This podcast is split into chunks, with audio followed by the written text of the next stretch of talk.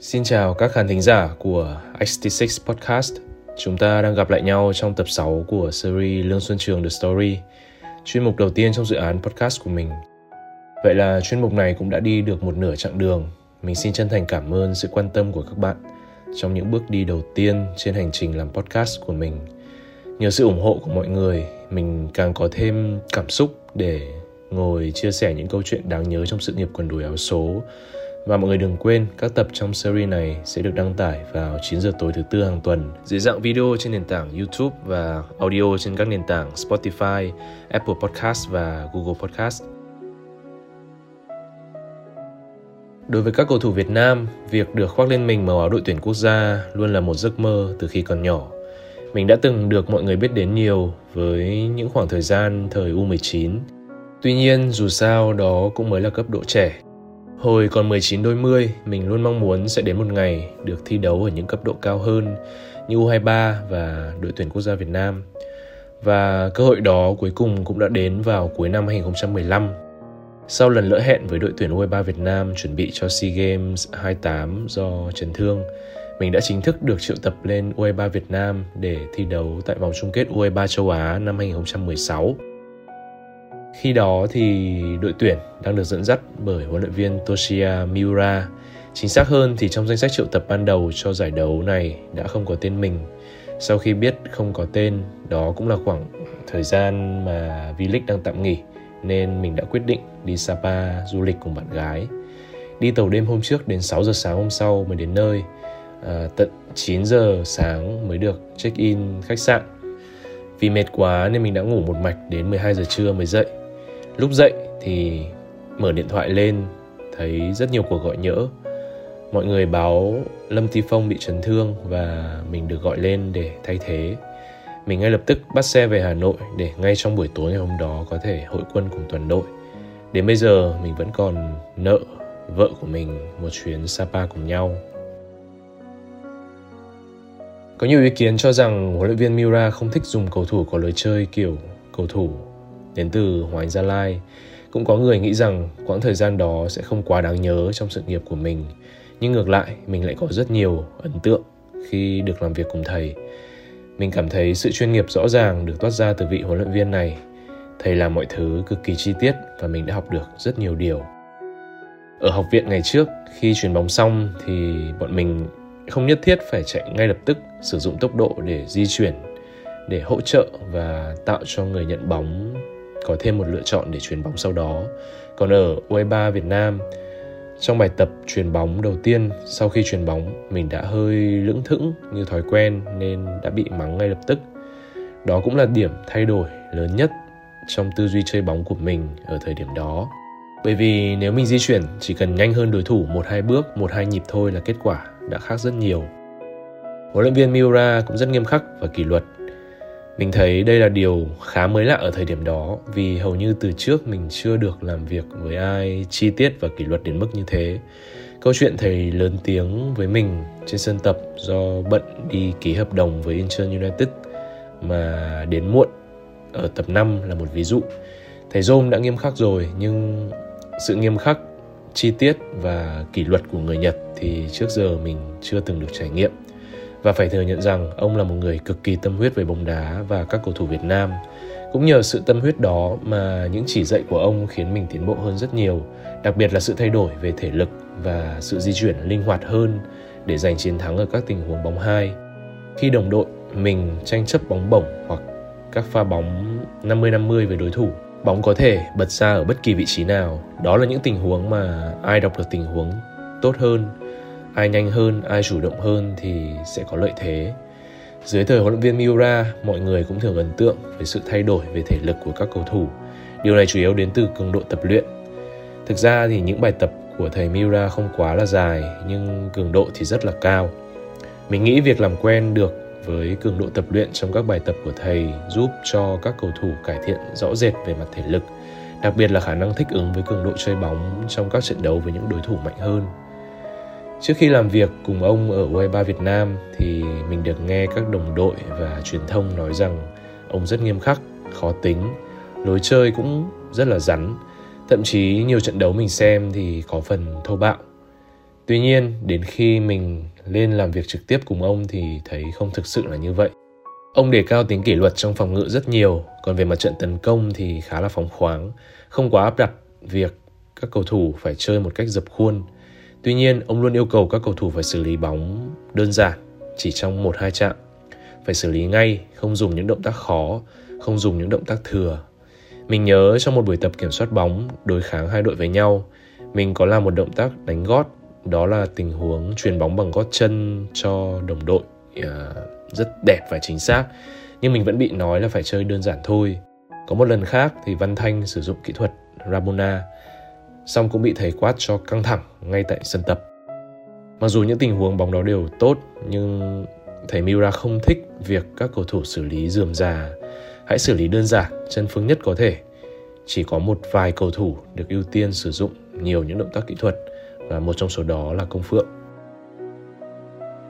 Một ấn tượng khác về thầy Mira mà mình cũng rất thích đó là trước khi mỗi giải đấu bắt đầu, ông thường có thói quen họp riêng một một với từng cầu thủ. Điều mà năm nào ở học viện mình cũng được làm với thầy Dôm.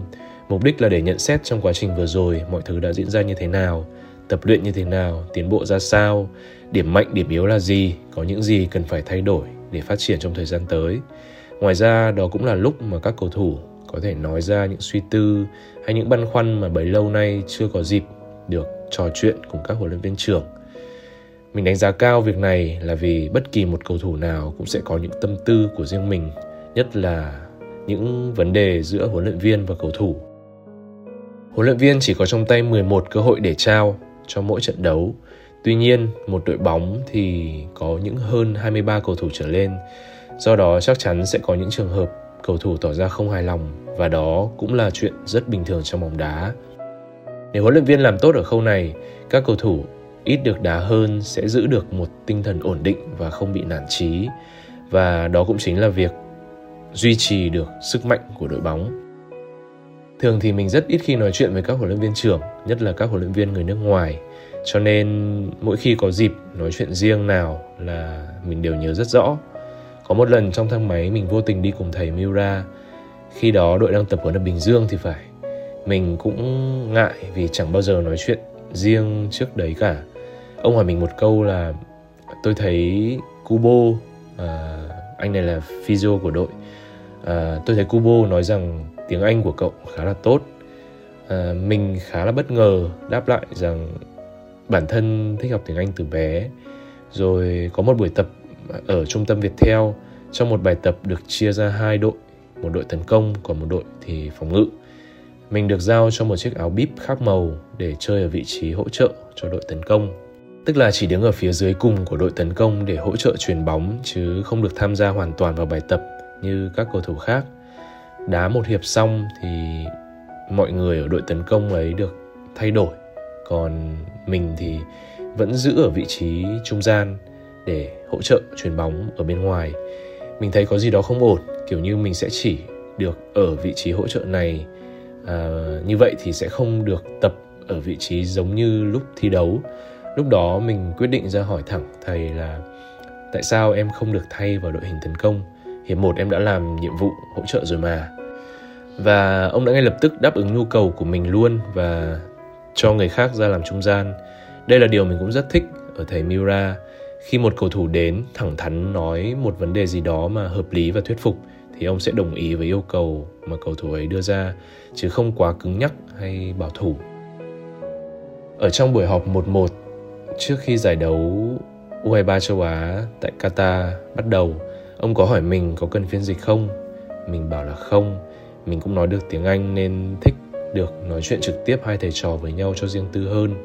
Mình được nhận xét nhiều điều khá là tích cực đây là điều mà mình không mong đợi vì mình luôn có cảm giác là mình không phù hợp với triết lý bóng đá của thầy thầy nhận xét là, tôi thấy cậu đã thay đổi nhiều, đã nỗ lực để thích nghi với lối chơi của đội thái độ trong các buổi tập của cậu cũng rất tích cực và cậu đang làm rất tốt và đó cũng là sự giải tỏa cần thiết dành cho mình trước khi chính thức bước vào một giải đấu lớn như vòng chung kết U23 châu Á.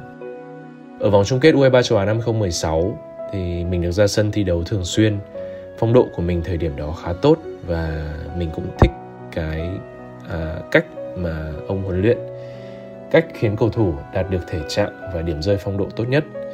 Mình nói chuyện với một số cầu thủ khác thì à, họ cũng có khen thầy Mira đã giúp được các cầu thủ đạt được điểm rơi phong độ cực kỳ tốt. Mình thực sự thấy nhớ phương pháp tập luyện này.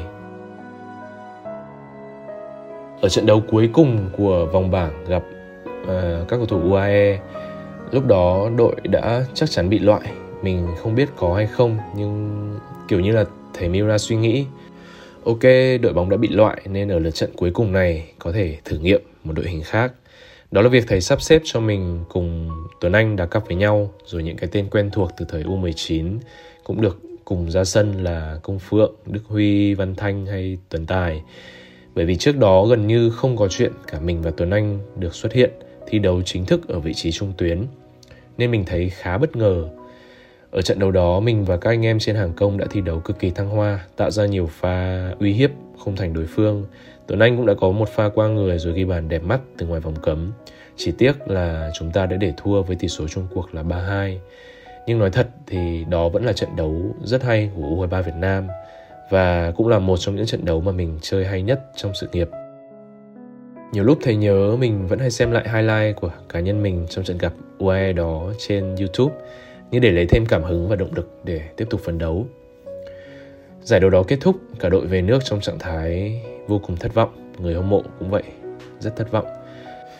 Về đến sân bay Tân Sơn Nhất cũng không có quá nhiều người hâm mộ đến đón. Thầy Miura đi đến bắt tay chào từng cầu thủ.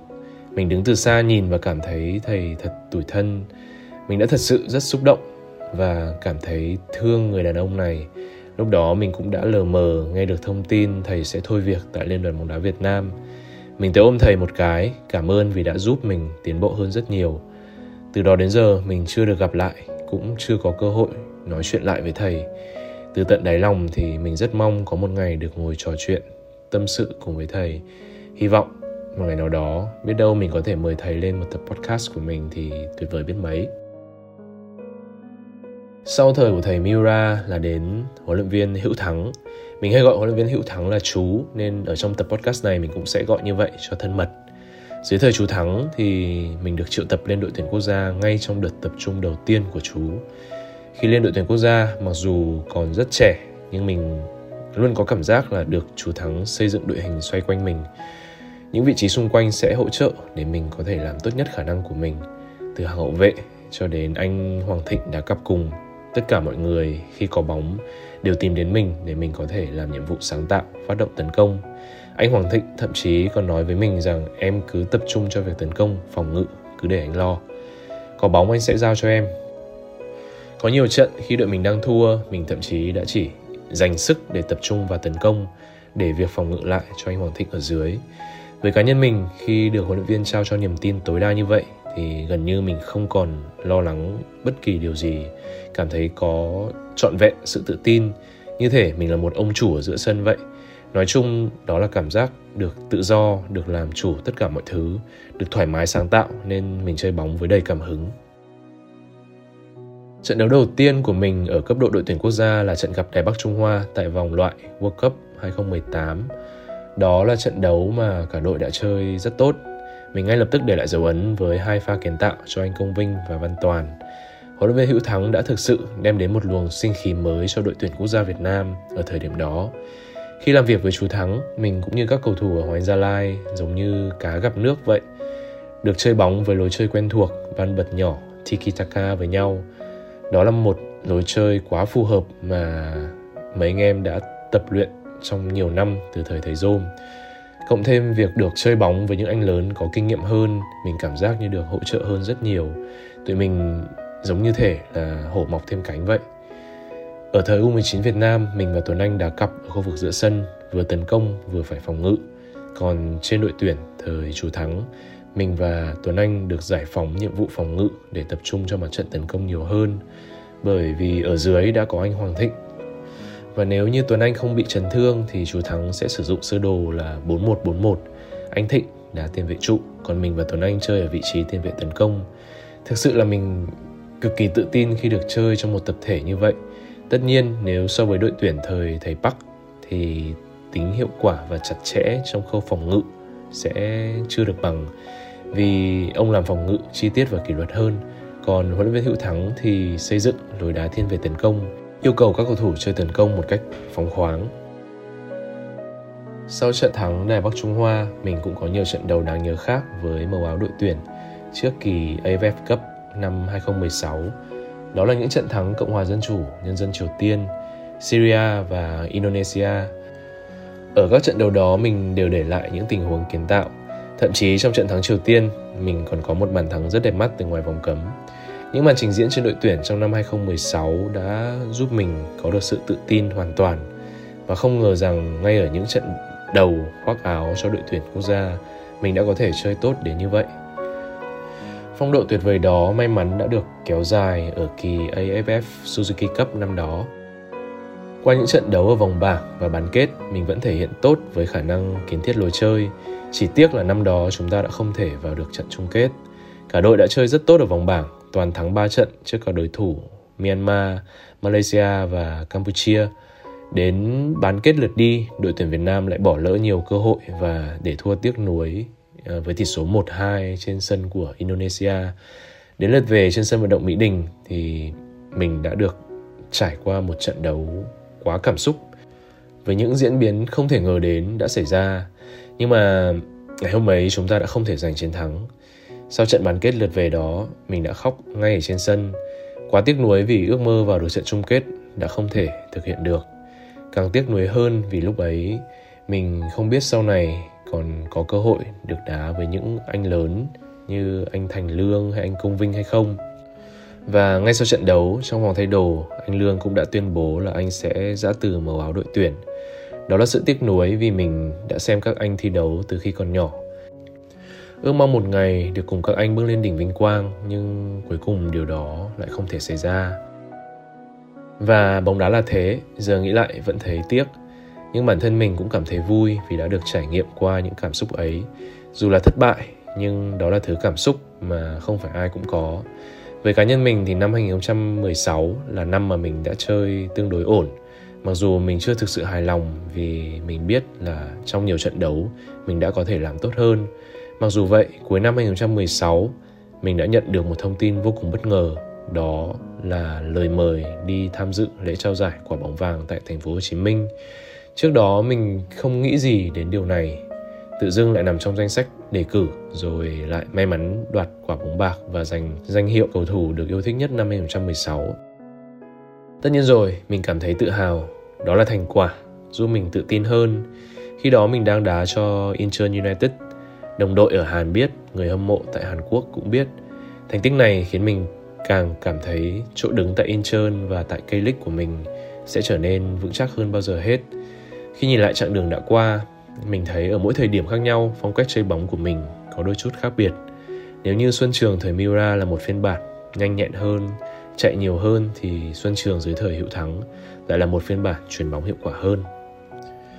Với những gì mình đạt được, sự ghi nhận của đồng đội, giới chuyên môn và người hâm mộ, mình có thêm nhiều sự tự tin rồi mình chuyển qua Kangwon FC. Mình còn nhớ ở buổi họp báo ra mắt ký kết hợp đồng với Kangwon, truyền thông Hàn Quốc đã đến rất đông, chật kín hội trường của Đại sứ quán Việt Nam tại Hàn Quốc. Và mình cũng đã đặt mục tiêu rất cao cho mùa giải mới đó là cùng đội tuyển Việt Nam vượt qua vòng loại Asian Cup 2019 và quan trọng nhất đó là vô địch SEA Games 29 bởi vì bóng đá nam của chúng ta chưa bao giờ giành được danh hiệu này và lứa cầu thủ đến từ JMG được kỳ vọng rất nhiều để làm được điều đó. Bản thân mình cũng vậy, đặt sự kỳ vọng rất lớn ở SEA Games năm đó. Sau này tìm lại, mình thấy báo chí Việt Nam vẫn có nhiều bài viết phân tích đại loại nói rằng chúng ta không vô địch bây giờ thì chờ đến bao giờ. Đối thủ kỵ dơ nhất của chúng ta là Thái Lan thì cũng lứa đó tụi mình đã liên tục đánh bại ở cấp độ U19. Sự kỳ vọng cứ thế lên rất cao trước khi giải đấu chính thức được diễn ra, nhưng mà kỳ vọng càng nhiều, thất vọng lại càng lớn. Thẳng thắn mà nói thì ở kỳ đại hội đó mình không có được thể trạng và phong độ tốt nhất. Ở Kangwon năm đó mình cũng không được thi đấu nhiều nên phong độ không cao, thể lực cũng không tốt vì bị chấn thương nhiều. Việc thi đấu thì bị đứt quãng và mình đã không được ra sân thường xuyên Nhưng chú Thắng đã đặt niềm tin rất nhiều vào mình rồi nên kể cả phong độ chỉ ở mức 6-7 thôi thì mình vẫn sẽ quyết tâm để cố gắng không phụ lòng chú. Trong tất cả các trận đấu, mình cảm thấy mình chỉ thể hiện được ở mức trung bình. Kể cả những trận đấu ở vòng loại U23 châu Á 2018 diễn ra trước đó tại thành phố Hồ Chí Minh cũng vậy. Chắc là do mình đã tự đặt áp lực quá lớn cho bản thân, luôn tự đề ra những mục tiêu là phải làm được một điều gì đó trong từng trận đấu. Ở đội tuyển quốc gia, mình đã làm rất tốt, đang là trụ cột của đội tuyển Việt Nam lại còn giành được quả bóng bạc nữa. Vì vậy, mình luôn nghĩ mình sẽ phải làm tốt hơn, để lại dấu ấn gì đó trong mỗi trận đấu. Chính những suy nghĩ đó khiến mình bị áp lực, không thoải mái khi thi đấu.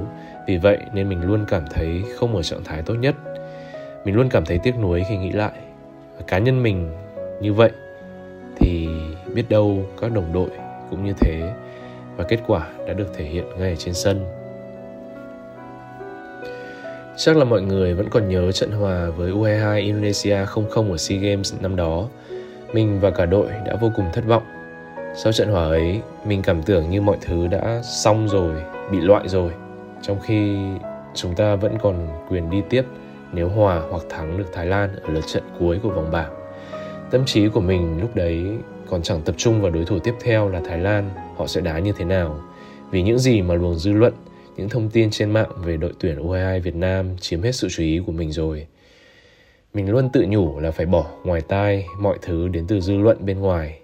Nhưng đó chỉ là cái vỏ bọc mà mình cố tạo ra. Trong tâm mình đã không chiến thắng được. Đến trận thua 0-3 trước U22 Thái Lan, mình đã gục ngã dưới sân. Tuấn Anh lúc đấy cũng ngồi cạnh. Hai anh em nhìn nhau bảo thế là xong. Bao nhiêu công sức chuẩn bị cho giải đấu, đặt mục tiêu giành huy chương vàng đầu tiên cho bóng đá nam trong lịch sử SEA Games, cuối cùng đã kết thúc một cách đầy lãng xẹt. Thật sự thì tâm trạng mình lúc đó rất chán, như thể bị rơi xuống từ trên mây vậy. Có một kỷ niệm mà giờ nghĩ lại, mình thấy ngày đó khá là bồng bột. Trước trận cuối vòng bảng gặp U22 Thái Lan thì cả đội đã bị chỉ trích rất nhiều, đặc biệt là Hồ Tuấn Tài vì bạn đã bỏ lỡ một cơ hội 10-10. Nếu chúng ta thắng Indo thì chắc chắn sẽ vượt qua vòng bảng mà không cần tính đến kết quả của trận gặp Thái sau đó. Rõ ràng trước mắt chúng ta vẫn còn một trận đấu nữa để vượt qua. Cũng chỉ cần một kết quả hòa là có thể vào được bán kết. Nhưng những gì mình biết được từ phía người hâm mộ thì lại giống như đã buông xuôi rồi là các bạn sẽ không làm được đâu. Nhiều người dùng những lời lẽ thiếu văn hóa để lăng mạ Hồ Tuấn Tài vô cùng thậm tệ. Sau một trận đấu, Facebook của Tuấn Tài đã tăng lên 30.000 lượt theo dõi mà đó là hiệu ứng đến từ sự tiêu cực. Con số đó cũng đủ để hình dung ra được mọi thứ đã diễn ra đáng sợ như thế nào. Nhiều cầu thủ của chúng ta, trong đó có mình và Duy Mạnh, gặp nhiều vết đau sau trận đấu với Indo bởi vì cả đội đã dồn toàn lực cho trận đấu đó. Cả đội đã nỗ lực như vậy nhưng vẫn bị người hâm mộ chỉ trích quá nhiều, nhất là Hồ Tuấn Tài. Mình có qua gặp riêng Tài và tâm sự thì nó nói là ổn, không sao cả. Nhưng mình biết Tài đã rất áp lực và tổn thương dù nó là một thằng rất lì lợm và cá tính. Sau trận thua Thái, mình đã chủ động đứng lại để nói ra những gì mà mình nghĩ mình cần phải nói với báo chí, truyền thông. Mình vẫn nhớ mình có nói là em không hiểu tại sao chúng ta không thể đoàn kết cùng nhau, cả cầu thủ lẫn người hâm mộ. Nếu như tất cả mọi người cùng động viên, cùng cố gắng và quyết tâm thì có thể ở trận gặp Thái Lan bọn em đã làm tốt hơn.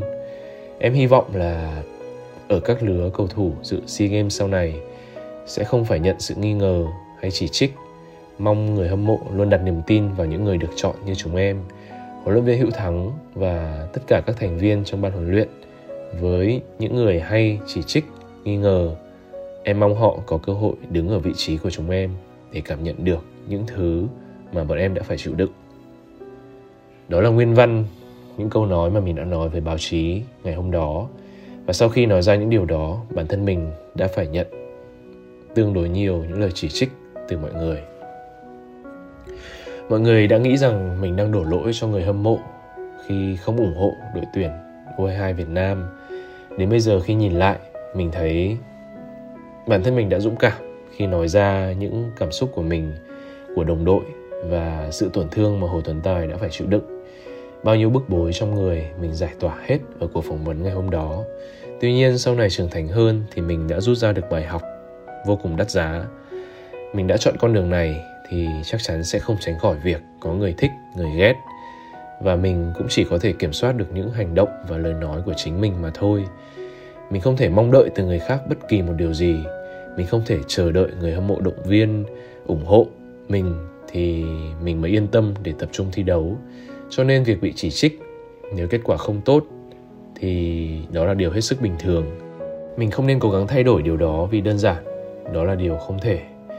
Đó là điều mình không nên làm. Mình chỉ có thể tập trung vào việc chơi bóng của mình.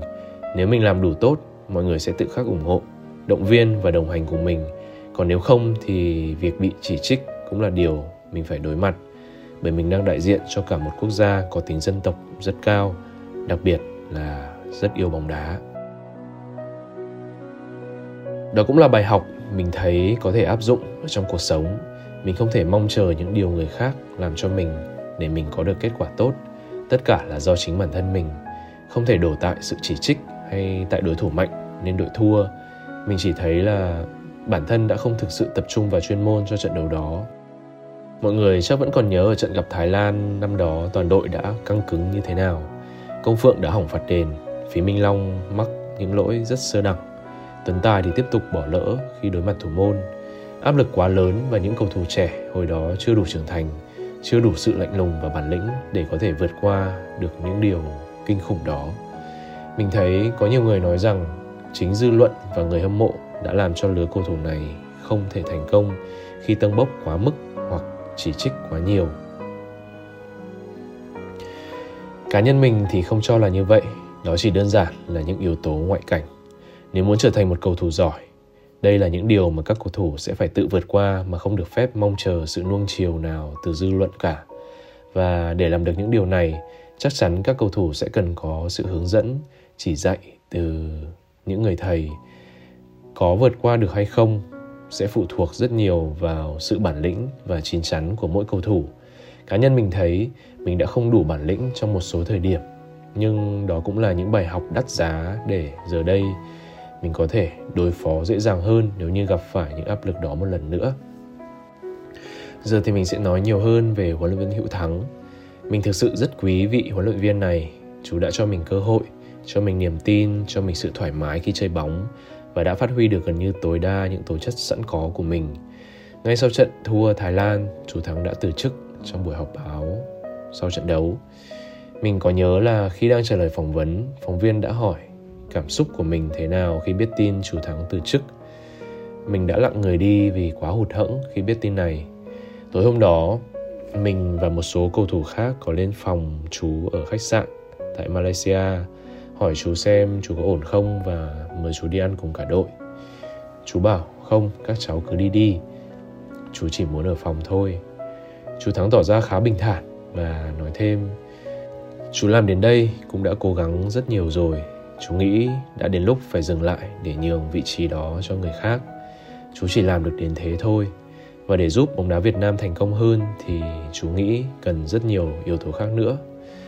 Chú cũng có nói rằng còn nhiều vấn đề chú không tiện nói ra nhưng sẽ có rất nhiều thứ liên quan chứ không chỉ có vấn đề chuyên môn. Sau khi chú Thắng từ chức, ở đợt tập trung tiếp theo của đội tuyển để đá hai trận lượt đi và lượt về với Campuchia tại vòng loại Asian Cup 2019, mình Tuấn Anh với một số cầu thủ nữa từng thi đấu tại SEA Games năm đó đã ra sân tập mà không thể tập trung nổi vì vẫn còn dư âm sau thất bại cay đắng trước đó. Mình không hề có cảm hứng gì để tập luyện cả. Đúng kiểu, chỉ tập cho xong, không thấy có chút hào hứng gì. Huấn luyện viên Mai Đức Trung là huấn luyện viên tạm quyền lúc ấy cũng nhìn ra điều này nên không để mình ra sân thi đấu chính thức. Bác cũng là người rất hiểu tâm lý của tụi mình lúc đó rồi trong một bài phỏng vấn, bác có bảo các cháu cũng đang gặp những vấn đề liên quan đến tinh thần sau thất bại tại SEA Games 29. Tôi muốn để các cháu dần dần lấy lại tinh thần. Mình rất quý chú Thắng, chú là người lịch sự, luôn quan tâm mọi người. Phong thái rất lịch lãm ở trên sân, có tư duy bóng đá và áp dụng lối chơi mà mình rất thích. Và mình đã rất buồn vì không thể tiếp tục cùng chú chinh chiến thêm một giải đấu nào nữa.